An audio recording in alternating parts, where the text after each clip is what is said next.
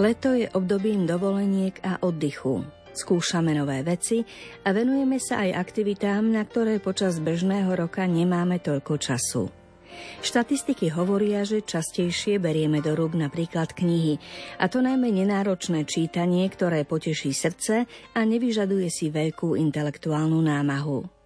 Ideálne sú v tomto smere romány, do lietadla, na pláž či do prúteného kresla na balkóne. A tak sme sa rozhodli priniesť vám v dnešnej literárnej kaviarni jeden tip na autorku, ktorú si možno pamätáte z učebníc literatúry, no zaslúži si o mnoho viac pozorností, než sa jej dostáva. Terézia Vansová, ktorá sa narodila pred 166 rokmi, bola predstaviteľkou prvej generácie realizmu na Slovensku, zakladateľkou ženského časopisu Dennica, funkcionárkou Živeny, podporovateľkou ochotníckého divadla a etnografkou. Predovšetkým však, a práve to bol dôvod, pre ktorý som ju vybrala do dnešnej relácie ako čitateľský typ, bola autorkou vôbec prvého ženou napísaného románu v našich končinách. Zostaňte s nami a dozviete sa viac. Pohodu pri počúvaní vám želajú hudobná redaktorka Diana Rauchová, technik Matúš Brila a moderátorka Danka Jacečková.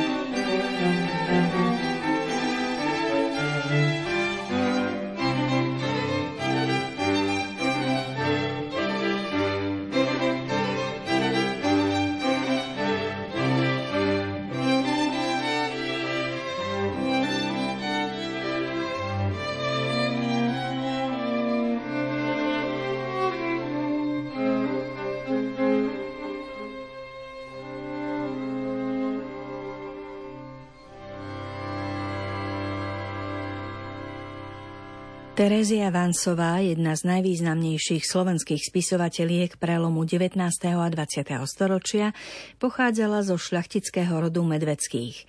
Narodila sa v apríli 1857. Mala šiestich súrodencov. Zaujímavá je napríklad skutočnosť, že jej sestra Adela bola manželkou spisovateľa Jána Čajaka a neskôr Pavla Dobšinského. Dievčatko dostalo deň po narodení pri krste mená Terézia Zuzana. Najprv navštevovala ľudovú školu v Zvolenskej Slatine, neskôr sa vzdelávala na súkromnej dievčanskej škole v Banskej Bystrici a Rimavskej Sobote. V roku 1875 sa vydala za evanilického farára Jána Vansu a odsťahovala sa za manželom do Lomničky, kde začala písať prvé básne a prózu nielen v slovenčine, ale aj v nemčine. Keď sa presťahovali na Rimavskú pílu, kde žili takmer 30 rokov, Terézia sa začala aktívne venovať spisovateľskej kariére. Život nemala jednoduchý a osud ju ťažko skúšal. Ešte v Lomničke jej zomrel malý synček a v roku 1922 spáchal jej manžel samovraždu. Okrem toho ju trápili aj existenčné problémy, s ktorými zápasila dlhé roky. Napriek tomu však našla silu realizovať sa literárne aj osvetovo. Bola zakladateľkou a redaktorkou prvého ženského časopisu na Slovensku s názvom Denica, do ktorého prispievali mladí básnici vrátane Ivana Kraska. A v istom zmysle sa stal symbolom nastupujúcej slovenskej moderny. V rokoch 1920 až 23 Vancová redigovala časopis Slovenská žena – Okrem toho sa venovala etnografii a vášnevo podporovala pôsobenie ochotníckého divadla, dokonca napísala niekoľko divadelných hier. Zaslúžila sa o založenie rodinnej školy a miestneho odboru organizácie Živena v Banskej Bystrici, kde prežila posledné roky svojho života. Pokiaľ ide o literárnu tvorbu, v dielach Terézie Vansovej nachádzame znaky realizmu, hoci v jej ranej tvorbe ešte badať stopy idealizmu. Svoje diela sa snažila podávať tak, aby priťahovali čitateľov, no najmä čitateľky. Stala sa priekopníčkou ženského románu na našom území. Jej sirota podhradských, ktorá prvýkrát uzrela svetlo sveta v roku 1889, dodnes kráľuje v domácich knižniciach ako literárna klasika. Hoci tvorí súčasť zoznamu povinnej a odporúčanej školskej literatúry, pri jeho čítaní sa rozhodne nenudíte. Autorka vo všeobecnosti vo svojich dielach nešetrila láskou a dobrodružstvom, no jej knihy ponúkajú aj pestrý obraz vtedajšej spoločnosti, módy a bývania. Skrátka, pripomínajú živé obrazy. Vancová bola zástankyňou Československej vzájomnosti a v obľúbe mala diela Boženy Nemcovej, ktoré aj prekladala do Slovenčiny. Dáme teraz trošku priestor hudbe a potom sa krátkou ukážkou vrátime k už spomínanému románu Sirota podhradských.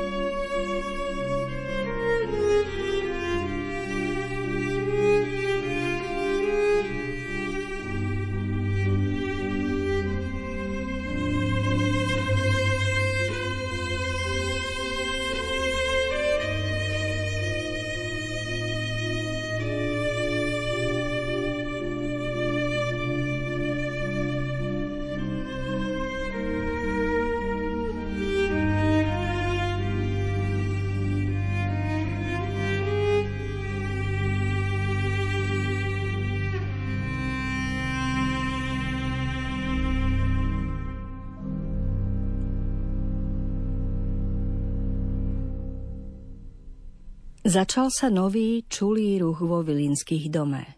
Šili sa zástavy, pripravovali pierka, programy lietali, návštevy sa prijímali a opetovali.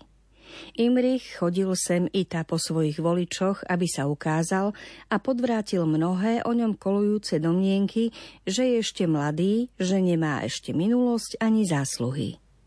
A kam sa ukázal, najmä u ženských, zvíťazil jeho zjav. Či trvácne, to sa ukáže pri voľbe. Starý pán, teraz často obklopený hostiami, počúval ich rozhovor. Len kedy tedy ozvalo sa jeho ale, ale, ha, ha, ha. Oči sa mu leskli vtedy v podvedomej hrdosti na prvorodeného syna, ktorý je povolaný uskutočniť jeho skvelé plány. Hermínka bola šťastná ako málo kedy. Živý ruch v dome, Častí hostia, zábavy a korenie sa i dvorenie pánov bolo jej po vôli a myšlienka, že Imrich bude ablegát, že bude bývať v Pešti, ona snáď s ním, to všetko naplňalo ju rozkošou. I zabávala sa veselo s hostiami a jej často vtipné, často povrchné poznámky a žarty bavili pánov. Cítila sa šťastná, a svoje šťastie nekalila si obávami ohľadom budúcnosti, ale žila v krásnej prítomnosti. Veď mala, čo si len zažiadala. A Imrich býval tiež okolo nej a bavil sa s ňou, keď nemal inde prácu. No badala, že zavše stáva sa zádumčivý, ako by jeho duch nebol prítomný v spoločnosti veselých hostí. Aj ten toľko spomínaný ujec z Pešti bol prišiel, no nebavil sa dlho v dome – Odišiel skoro i s druhým ta, kde sa kortešom dobre vodieva, kde sa hodne pilo a kričalo. A v tom klopotení, v túžbách a ctižiadostivých plánoch, medzi obavami a znovu zbudenými nádejami, ubiehalo rodine Vilinských a jej priateľom leto. Skorej na začiatku každý silne dôveroval v prajný výsledok voľby. Pozdejšie mnohí krútili hlavami – a skutočne prichádzali z husta zvesti o ubehlíkoch, ktorí neverne prešli do druhého tábora, preplatení protivným kandidátom a o iných, ktorí sa chôlostivo utiahli. Známe sú poslanecké voľby u nás každému a preto ich nejdem opisovať. Boli oni podobné iným voľbám ako vajce vajcu. Všetky intrigy a pletky, nátlak a prehmaty sa i tu opakovali nesčíselne a mladý Vilinský, ak ešte prechovával ideálne náhľady, zvyčajné u mladých mužských, mal teraz príčiny vytriezvieť. Len Violi sa málo dotkol ten neobyčajný rúh v dome. Keď bola doma, robila všetky práce, lebo pani Vilinská a Hermínka mali iné veci na starosti. Zväčša ale bývala na majeri, lebo nebolo iného, komu by sa bol mohol dozor nad ním zveriť. Imrich mal veru mnoho iných starostí. Hoci tu i tu si vyšiel do skalného potoka na nemalú nespokojnosť Hermínky, ktorá to pokladala za celkom zbytočné. Julius toho leta nepríde domov, keď chce hneď na jeseň zložiť skúšku na akadémii a tak musí študovať. Tým viac, lebo má výhľady dostať stanicu Polesného nedaleko svojho terajšieho principála. Tak aspoň písal Viole, ktorej slúbil, že čoskoro počuje o ňom viac. Len tu i tu predstavili Violu pánom. I vtedy len zbežne, hoci páni, najmä mladí, prekvapení a zvedaví, radi by boli urobiť si s ňou bližšiu známosť. Keď len mohla, unikala tomuto hluku a nepokoju a vybrala sa na Milý Majer, kde jej zmietaná duša najskôr našla ukojenie. Rada pozorovala prechod, akým uniká čarovný čas, ktorý voláme letom. Rada sa vhlbila do tajomstiev ríše prírody. Z rozkošou načúvala divým veľkolevým harmóniám, hromu, dychtivo nadstavovala sluch temnému duneniu blížiacej sa búrky. A keď búrka prepukla a celá príroda stála v boji, živel so živlom, vtedy sa cítila povznesená nad všetky starosti a trampoty biedného zemského bytia. V nadšenom pozorovaní presedela celé hodiny na prahu panského domčeka, ktorý teraz obývala. Dívala sa do hučiaceho potoka, ktorý úžasnou rýchlosťou rástol a valil sa stráňami do tmavej hory, odkiaľ šum a šelest vetra zasahoval jej ucho. Všetko to lahodilo jej mysli. Veď sa jej zdalo, že od istého času aj v nej sa odohráva podobná búrka. Myslela, že už sa utíšilo vlnobytie rozbúrených citov jej srdca a úfala, že je hotová sama so sebou. A hľa, tu nové, nepoznané, netušené city opanovali dušu a ťažko vydobitý mier stratila na dlho. Snáď navždy. Často si násilne predvolala obraz milého priateľa Daniela, zasa veselého, vždy zalúbeného Jula, od ktorého dostala naposledy list, v ktorom stálo medzi iným toto – ale darmo by som sa tebe, ty čistá, nedotknutá duša, zveril. Ty by si ma iste nerozumela. Darmo by som ti oznámil, že teraz už naozaj ľúbim. Celou silou opravdivej, nehynúcej lásky. Ľúbim rozkošnú moju Irenku. Márne. Pred ňou nezdolnou silou staval sa celkom iný zjav. Zjav dosiaľ nenávideného Imricha. Keď prišlo ráno toho dňa, ktorý mal rozhodnúť o stave Imricha na 5 rokov, rozčúlenie u Vilinských bolo prirodzene veľké a nevšedné. Zo všetkých najviac odvahy prejavoval Imrich. Hoci by bolo jeho ctižiadostivej povahe lichotilo, keby ho zvolili, predsa vidiac nekonečné pletky a nekalé prostriedky s voľbou spojené, začala ho celá vec omrzať. Takto ponímajúc vec bol pripravený na všetko. Deň pred voľbou nemohlo sa predvídať, aký bude výsledok, no už zavčasu rána prichádzali neblahé zvesti o neprajnom obrate. Čím pokojnejší bol Imrich, tým rozčúlenejšia bola Hermínka. Trápne obavy celú noc nedali jej spať. Už za rána posielala Mateja na výzvedy. Jej zaujatosť a horlivosť Imricha zo začiatku tešili, lebo si myslel, že jemu kvôli sa toľko trápi a samovolne sa pripravuje o mier duše. No pomaly začalo mu v hlave svitať. Začal poznávať, že veru Herma chce mať z neho ablegáta, aby sama mohla sa s ním deliť s jeho stavom a bývať v hlavnom meste. Okolo poludnia rozniesol sa po meste chýr, že Imrich Vilínsky prepadol. Touto zvesťou padla bomba v Hermínkino srdce a usmrtila jej vzletné plány.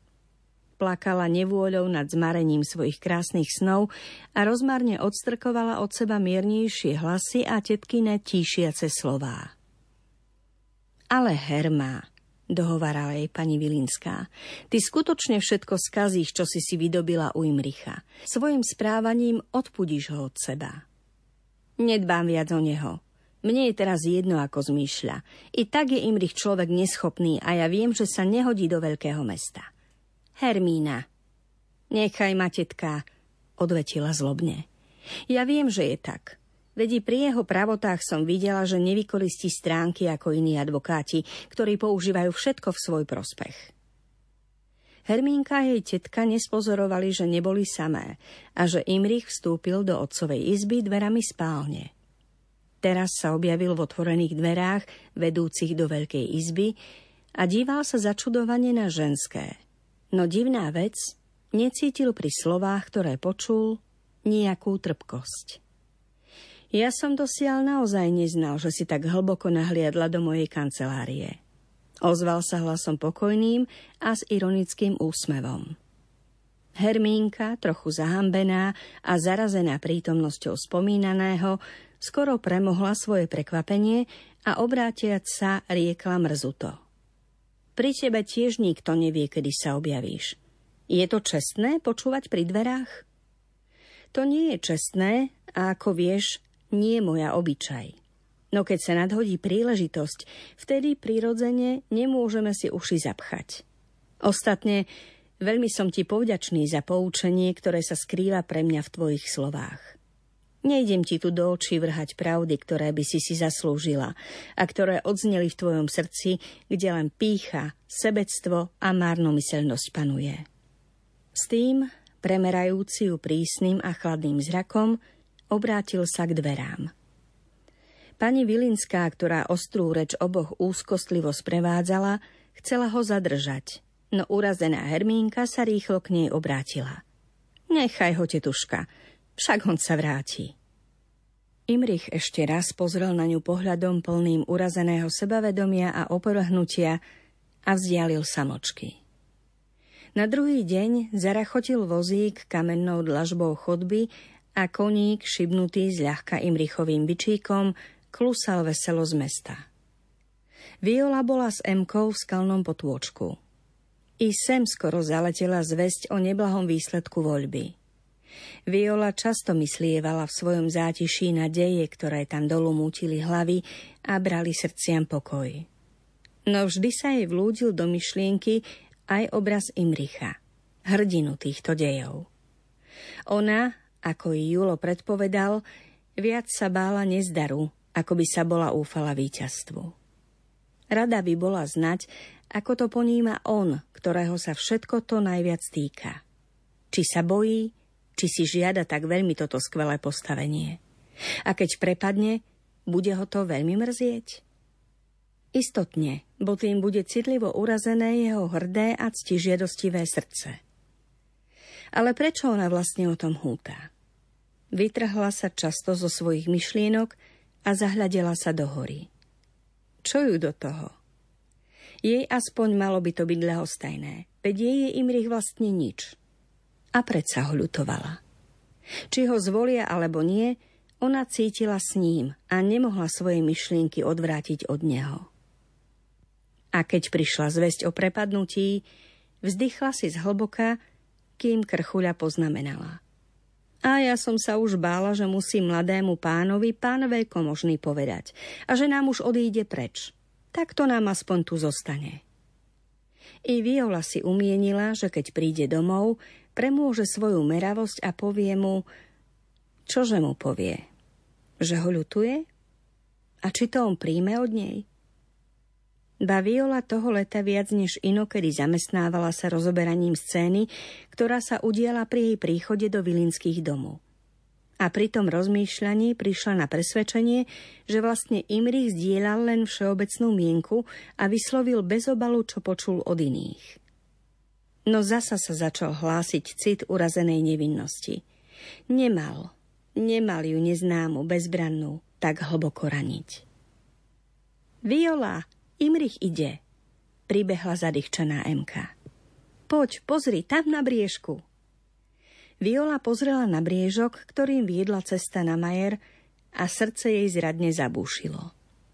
Videla, že tam klusá koník, vedený istou Imrichovou rukou. Hoci sa len teraz zamestnávala v myšlienkach Imrichom, nevedela, čo mu povedať, keď sa ľahkým krokom priblížil k nej. Privítala ho dosť prívetivo, nevidiať, že jej podáva ruku nesmelo, ako by ho stýchavo. Nezbadala, že hľadí na ňu, ako by čakal, že mu niečo povie, i čo by to bolo jednoduché, len keby vedel, že to jemu znie, že to jemu, celkom jemu patrí. Ale ona, ako by zbavená výrečnosti, nevedela mu povedať, čo mu mala. A to povedať, čo by jej srdce šepkalo, tomu nemôže. Len to nie. Sklamaný Imrích zohol sa k Emke, ktorá okolo neho obskakovala a boskal jej vrelé, opálené líčka hovoriac. Túžil som už za tebou, za horou, za samotou. Znechutil sa mi život tam a zíde sa mi okriať po daromných trampotách. Kto bol niekedy zalúbený, kto miloval v okolnostiach podobných violiným, zná, že často nám zlyhá reč. Opustí nás výrečnosť a my stojíme chudobní na slová, alebo keď niečo povieme, je to také prosté, ba nejasné, že sa sami čudujeme. Tak bolo i s Violou. Imrich, rozmrzený a urazený, opustil Hermínku, odišiel na Majer a úfal tu nájsť slovo a pohľad priateľského súcitu, ktorý tak veľmi potreboval. No miesto toho, ako sa domnieval, našiel u Violi zasa len hrdú uzavretosť. No i tak, keď sa všetci traja vybrali na prechádzku po poliach a lúkach, Imrich okrial v rozhovore s Emkou a dával jej otázky, ktoré platili Viole. Čarovný letný večer podmaňujúco účinkoval na zmysly mladých ľudí. Rozcítili sa obidvaja a obidvaja mlčali. Len keď sa lúčil Imrich, boskal Emušu na čielko a riekol jej.